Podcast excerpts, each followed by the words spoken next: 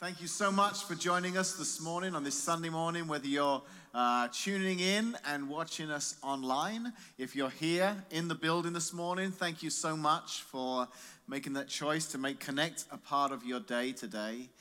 Um, now, those of you who know me, uh, know my wife, Casey, some of you may be surprised to hear this, but um, we don't always see eye to eye every now and again, and obviously only every now and again, we, we can have some, some little disagreements.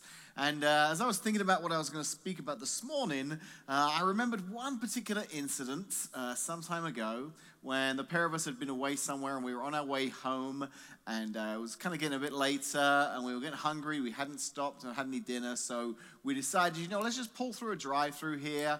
Uh, we'll grab something. We'll we'll eat it in the car on the way home. So we get to the drive-through window and. Uh, I ask her what she wants, and I decide I'm going to get a cheeseburger, and uh, all she wants is some fries. And I said to her, You know, what size fries do you want? She goes, Well, that depends. Are you going to eat any of my fries? I said, No, I just want a cheeseburger. She goes, Well, I'll just get a small fry.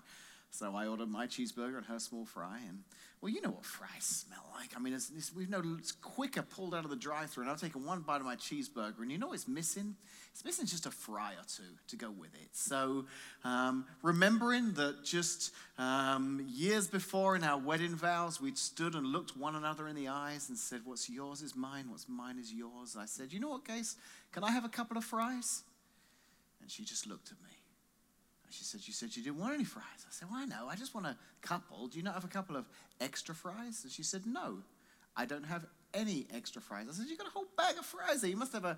And uh, this, this carried on for, for quite some time. And uh, as I was talking to her about it this week, um, I still to this day don't remember if I ever did get any fries. I know it was a very um, difficult conversation, um, but she was adamant that she had just the right amount of fries, that there weren't any extra fries.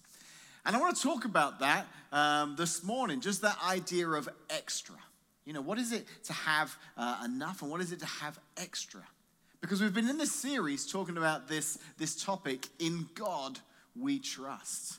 And it's a great phrase because, um, as followers of Jesus, it's something that uh, we all want to live for. We want to be people who live trusting completely in God. But as you know, it's also uh, famous for being found on our currency. You can see the phrase "In God We Trust" on our banknotes and on our coins. Uh, and ironically, one of the areas that sometimes we struggle the most to trust God completely in is in the area of our finances, of our money. So, for these last few weeks, we've been talking about this idea of, of trusting God completely with every part of our lives, and especially when it comes to our money and our finances and our possessions. Now, you might feel this morning when it comes to money, um, you don't have much extra. You don't have a lot of extra uh, resources, a lot of extra money. But let me ask you this if, if you live indoors and you eat every day, okay, if that's you, if you live indoors and you get to eat a meal every day, do you know that makes you one of the top 15% wealthiest people in the world? Do you know that? If you live indoors and you had uh, food to eat every meal this week, then that's put you in the entire planet, on this world, in the top 15% of the wealthiest people. Isn't that amazing to think about that? You see, my guess is that almost everyone here, whether you're watching online or whether you're here in person, that's you. You found yourselves living indoors and having enough to eat. But the thing is, we don't think of ourselves as wealthy because we tend to compare ourselves with people who have more. We look at the person with the bigger house, uh, the nicer car, and we think, well, they've got more than us, so, they're wealthy. I'm not. But the truth is, most of us here this morning, in a global sense, are very wealthy, and we all have extra. We all have extra. You know, Jesus talked about this idea in a story that he told once. Jesus was famous for telling parables, which are stories to illustrate um, a deeper point. And he was talking about this idea of wealth and, and the stuff we have, and just the idea of extra. What, what do we do with that extra? What's the purpose of that extra? It was actually about a farmer. And you can read about it in Luke chapter 12. And we're going to read here in verse 16.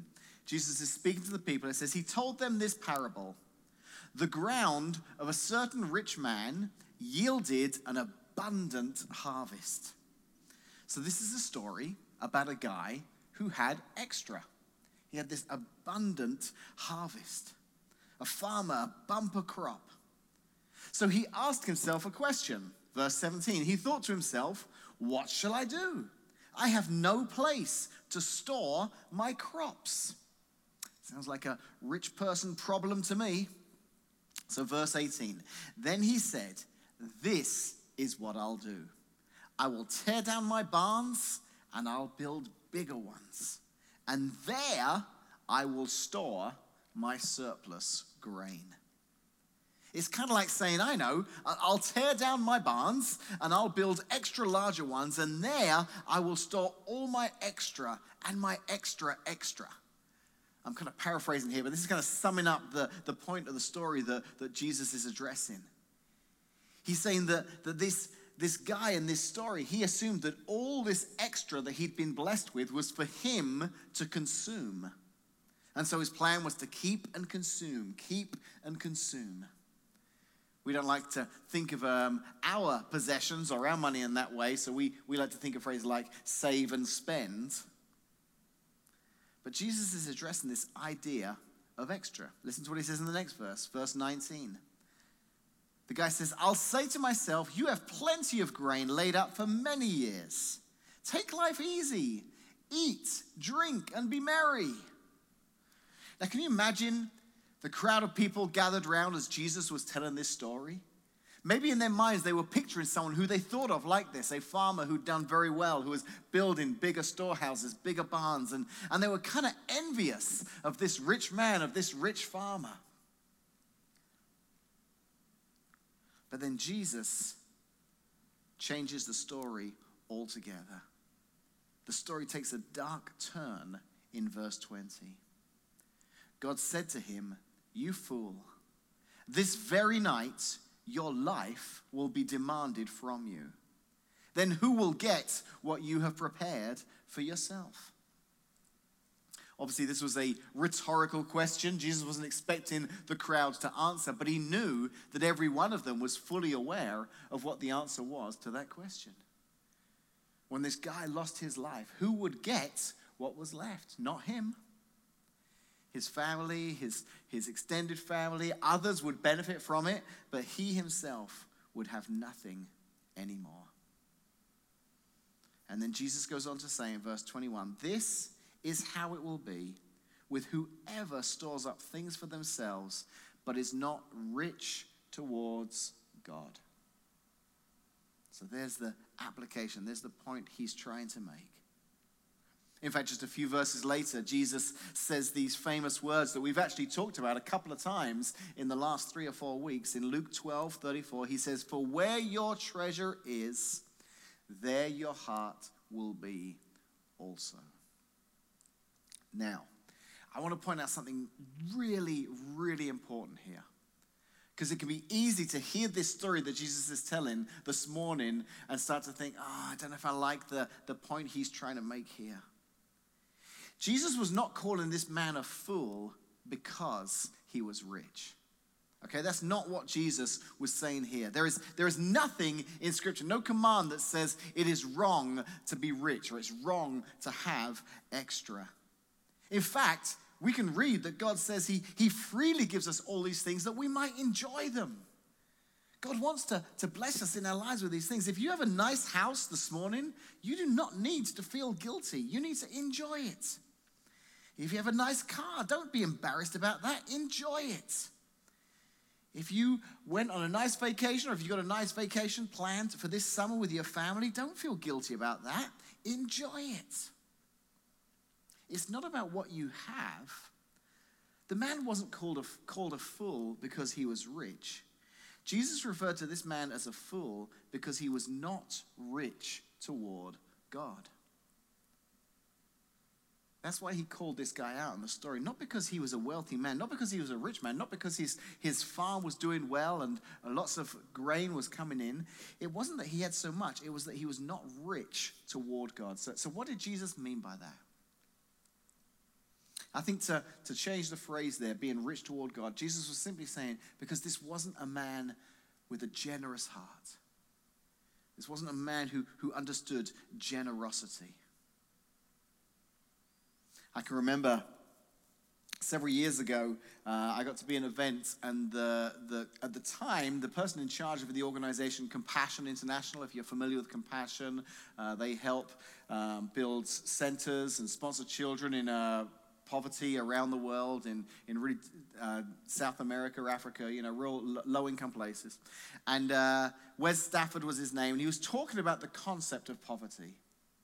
And it was fascinating what he said because it stuck with me ever since. He said, um, People often ask me to define poverty. And I, I explain it this way I, I, I ask the question back to them what would you say is the opposite of poverty? What would you say is the opposite of poverty? And he said, Most of the time, people will respond with something like wealth or, or riches. And I'll correct them. I'll say, No, I don't think that is. I, I think the opposite of poverty is enough. And he said, Let me explain why. He said, I've been to some of the, the poorest places on earth. People living in some of the most desperate situations. And the reason they're facing these situations is because they don't have enough enough food, enough clothes, enough water. And we as an organization, we want to help these people in the name of Jesus to have enough. He said, But I've been very fortunate as the CEO of this, this global organization to also get to sit alongside some of the wealthiest people in the world. And he said, You know what I've discovered? Some of them live their lives like they don't have enough. They want more and they're constantly consuming and wanting bigger and better. He said, Poverty isn't where you're born, poverty is a mindset. The opposite of poverty is enough. And I think that's what Jesus is challenging in this story that he's telling. And, and he challenges it by introducing this concept of generosity. And I want to talk about that here this morning and get real practical for us here at Connect Church this morning and introduce you to what I've called the generosity ladder. The generosity ladder. We're going to see that ladder here in just a second. But before we, we go over and take a look at this ladder, let me tell you I know ladders can be dangerous at times, and, and I want to tell you this morning that um, not wanting to step onto the generosity ladder can be dangerous for you and me. Here's why. You see, people who don't like the generosity ladder tend to be people who love money which is what Jesus was talking about in this story. And, and Paul, another writer in the New Testament, also addresses this. He's writing to Timothy, uh, this young protege of his who's leading this church, and he's trying to help Timothy grow as a leader in the church and giving him some instruction. And listen to what he says when he's writing to Timothy in 1 Timothy chapter 6, verse 10. He says, For the love of money, and hear this, not just money, but the love of money. He says, The love of money is a root of all sorts of evil. And some, by longing for it, have wandered away from the faith and pierced themselves with many griefs. Paul's saying, listen, there is, there is danger here. When you love money, it can cause you to turn away from God, cause all sorts of griefs. In fact, the word here, we read it love. It actually should be translated more literally as lust. The Greek word is more lust, desire. It's the lust, the desire for money that can lead to all sorts of troubles when it becomes more important to you than your desire for God. It can create all sorts of self inflicted pain. So, one of the ways to avoid that pain is by taking a look at our generosity ladder. So here it is, our generosity ladder. I've spoken about this before at Connect, uh, but if you've not heard about it before, it's, it's, um, it's fairly simple. It kind of represents our generosity, it represents our heart, our desire to give. Now, we talk about giving a lot here at Connect. Sometimes we'll have a special offering where we'll support a local organization, and you guys are wonderful. You always step up, and you, you've done some great things to help at Christmas time and different times. But on a regular basis, every Sunday, we talk about giving because uh, much of what we do as a church, the ministry we do, we're able to do through the generosity of so many of you. So many of you who give faithfully. And that's because so many of you at some point have taken a step towards this ladder. So you may be here this morning and you've never given here at Connect. You've never given uh, in any of our offerings, that kind of thing. And, and maybe for you, the challenge will be stepping onto the first step of this ladder. The first step is to choose to give something. To give something. Now, maybe you're new to church. Maybe you've never been a part of a church before and, and you've never given in a church before. This could be a big step for you. But through this series, as we've been talking about this idea of in God we trust, maybe that's where God's kind of tugging at your heart to take that first step to give something.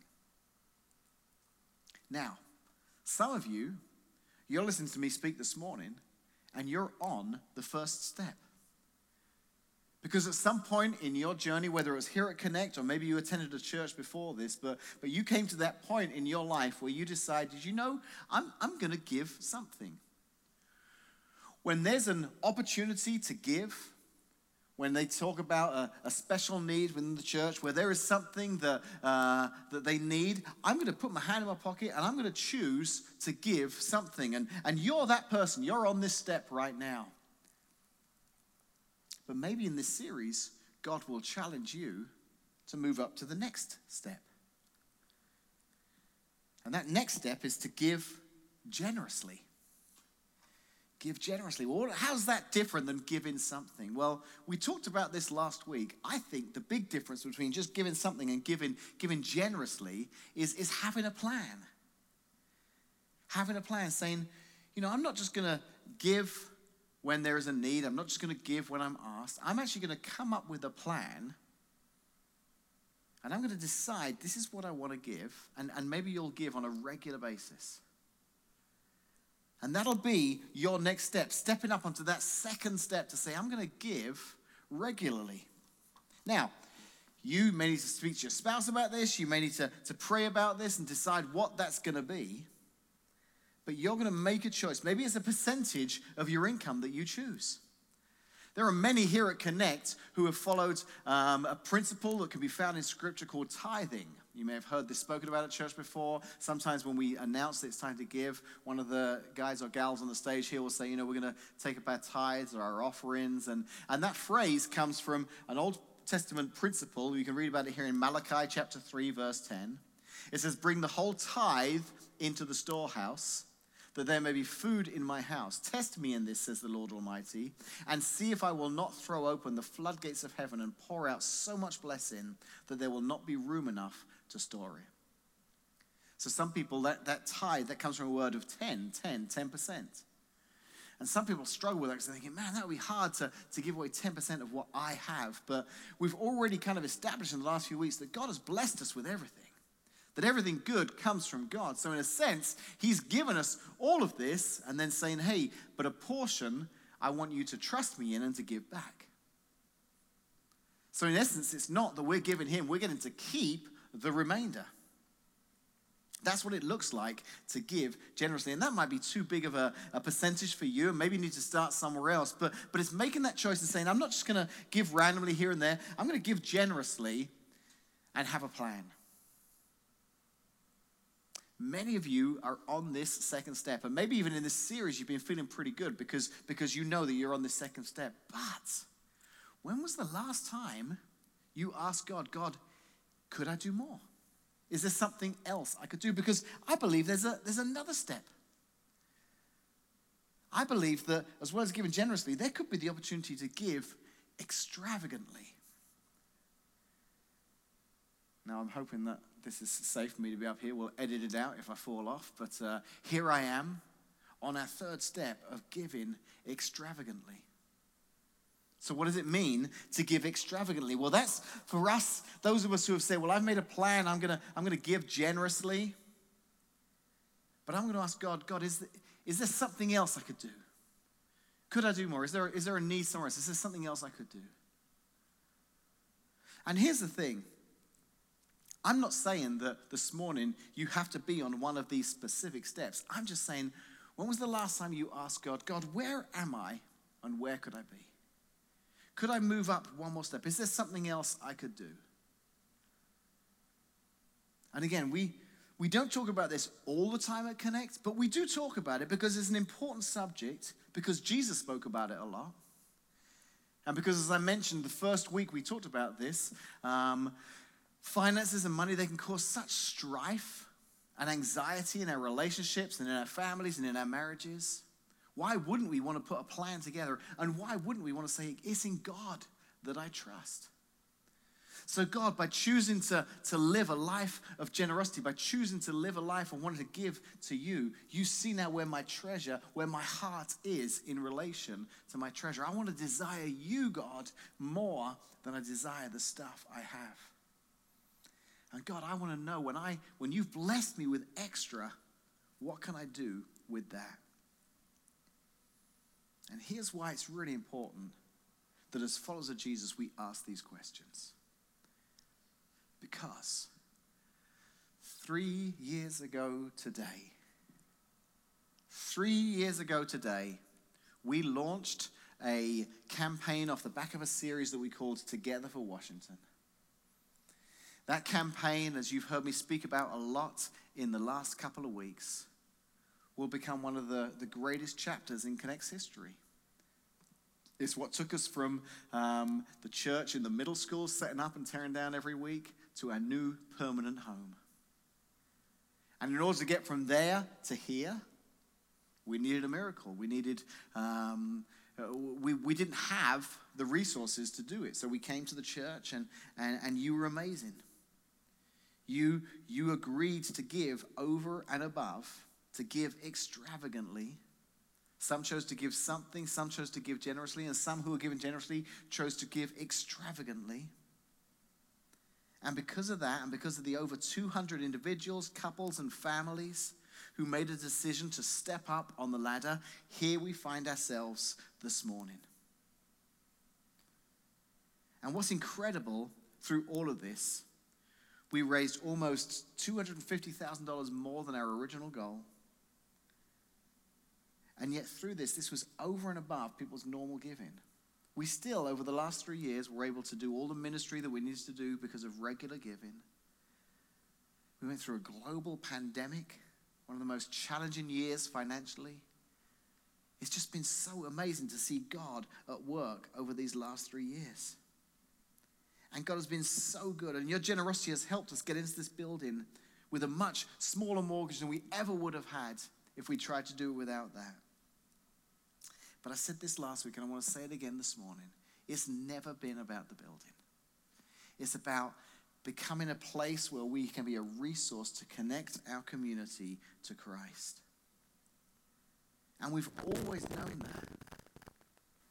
And that's why I'm going to um, pull up a few images in a second that will probably be some of my favorite images from the construction phase when we were renovating this space, when we were taking this old, empty Walmart building, breathing new life into it, and turning it into our new church home.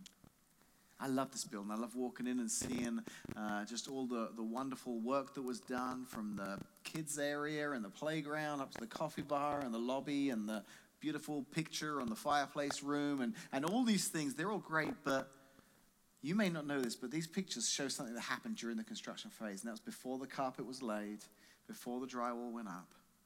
We had a very special night when we invited people, and dozens and dozens of you turned out.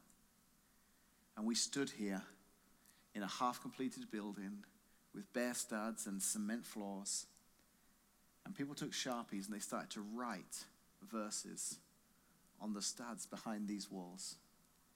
They started to write prayers on the cement beneath these carpet tiles. They started to write in the kids' area, knowing that that would one day be the kids' room. God bless every child that enters this room. May they learn to know that God loves them, that He has a plan for their lives, that they are special. People wrote Bible verses, people wrote pr- prayers. Right now, we're sat in a building, and surrounding us are these prayers that will be written forever behind the walls and beneath the carpet tiles. Because that was the story of this building. That's what we wanted this building to become. And it couldn't have been there if people hadn't decided to do just a little extra. So this morning, in just a, a moment, we're going to close out our Together for Washington campaign with one final offering. And then when we're done, when service is over today, we're going to send you all away, every one of you, with something because we want you never to forget what God did in this place. So we had some extra stuff. So we had some extra wood left over. You'll recognize this word. You'll see it as you walk in. It's behind the welcome desk, it's on the front of the coffee bar. It's, it's just such a distinct part of our lobby. So what we've done is, is we had enough extra that we were able to cut it up into to some smaller two-inch square pieces. And we're going to send you away. When you leave today, uh, you can grab one of these pieces. If you're watching online and you'd like one, let us know and we'll keep some aside and you can collect those during the week. Um, I'm pretty sure we don't need them anymore, but hold on to them just in case, because if we do, we'll have you bring them all back and we'll stick them back together again. Um, no, we, we don't need them anymore, but we wanted you to have a little piece to remind you of this chapter in the story of Connect Church and how it wouldn't have been possible were it not for you giving a little bit extra. So the band are going to come back up in just a minute and they're going to sing one last song. And while they're singing, we're going to have that one final offering. Someone will give instructions on how you can give, whether you're watching online or, or here in person. Maybe you'll be one of the people who will give for the very first time to this fund here this morning on the last Sunday. Maybe you've already given, you made a pledge and you've made your pledge, but you'll just say, you know, I want to I want to step up the ladder a bit. I want to give just a little bit extra. And we'll celebrate all that God has done. And as we close this chapter, we'll look forward to the next exciting chapter that God has for us as we continue to move forward in this wonderful building that God has provided, impacting lives in this community. Let's pray. Father God, it truly is incredible. I, I can remember three years ago the lead up to this campaign, Lord. We were still meeting in the middle school.